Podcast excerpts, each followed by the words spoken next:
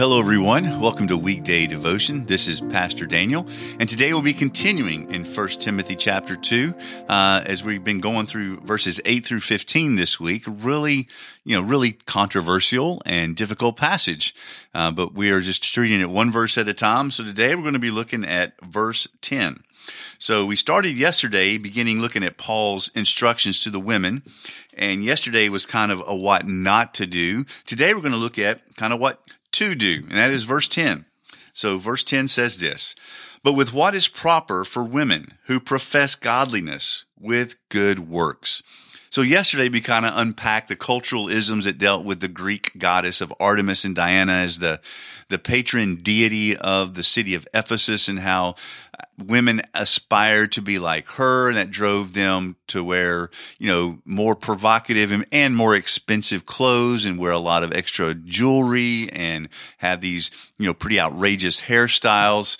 And we talked about yesterday how it was the reason Paul's addressing that is because these women were really kind of committing idolatry. They were aspiring to be more like Artemis and Diana, which is one and the same, than they were like Jesus. Well, today we see the positive to be like Jesus. And so here Paul says, do what is proper for women who profess godliness. In other words, if you say that you've trusted in Christ, if you profess that, then let your outward demonstration of that be, you know, have integrity, be the same, demonstrate that, that let your, how you live demonstrate who you know and whose you are, which of course is Jesus. And how do you do that? Well, his answer is very simple with good works.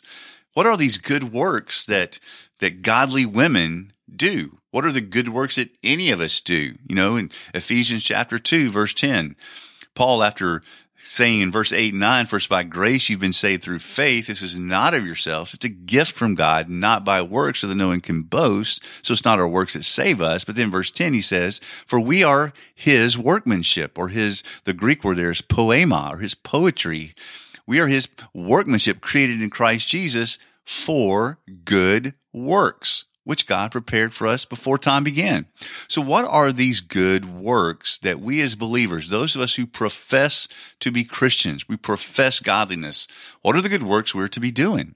Well, we're to believe in right doctrine, but we're also to be doing the works of a born again follower of Jesus, like repenting, forgiving, being ministers of reconciliation, making disciples of all nations, being slow to anger, slow to speak, quick to listen.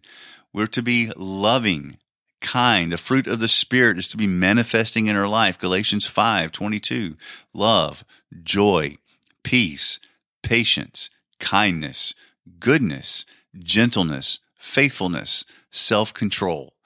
These are the manifestations of godliness, the manifestations of spirit filled living you know we have in the in the in the life of the church the life of the believer the holy spirit fills us with himself and he gives us gifts and the gifts reveal our ministry. So you know gifts of teaching leadership administration the gifts of um, you know you know ministry helps. Uh, there's a lot of spiritual gifts listed through scripture. The gifts show our ministry. The fruit of the spirit mentioned in galatians 522 it shows our maturity in the Spirit, our maturity in Christ. How much is Jesus making a difference in our life? And so, as a follower of Jesus, the good works are going to be the manifestations of the reality of the Holy Spirit living within us. So, how are you doing with that today? How are you loving others? You know, and a lot of us will automatically think of ourselves that, oh, I'm a pretty loving person. But, you know, if you go to 1 Corinthians 13, we kind of get the definition, God's definition of that kind of love. And, you know, this is a, a popular passage. It's read in many, many weddings, but it says this about love. It says, love is patient. Love is kind, does not envy or boast. It is not arrogant or rude, does not insist on its own way it is not irritable or resentful. It does not rejoice at wrongdoing, but rejoices with the truth. This love bears all things, believes all things, hopes all things, endures all things. Love never fails. And of course, the Greek word for love here is agape, which is that unconditional love, the same love that God has for us. That's the love we're to show. So if we are doing the good works, the good works is love first and foremost. I mean, when Jesus was asked, what's the greatest commandment? He answered, to love the Lord your God with all your heart, soul, mind, and strength. Seconds like it, to love your neighbor as yourself. And elsewhere, Jesus said, you even love your enemies. So that works of love are, are a great aspect of these good works. The works of joy, the works of making peace. Um, so all these fruit of the Spirit are the manifestations of the good works of someone who professes godliness.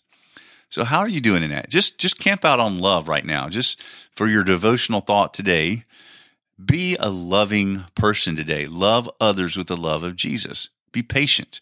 If you are being impatient with someone in that moment, you are not loving them. Love is kind. If you are being unkind to someone in that moment, you are not loving them. If you're rude to a waitress, rude to someone driving down the interstate, if you're rude to uh, an attendant at uh, at the store, if you're rude to a customer, if you're rude to your boss, if you're rude to a fellow employee, in that moment you are not loving them, and that is not a manifestation of the fruit of the Spirit. That is not good works of one professing godliness. So let's strive today to live spirit filled, to do the good works of someone who professes godliness. I pray you walk tightly with Jesus today. I'll talk to you tomorrow.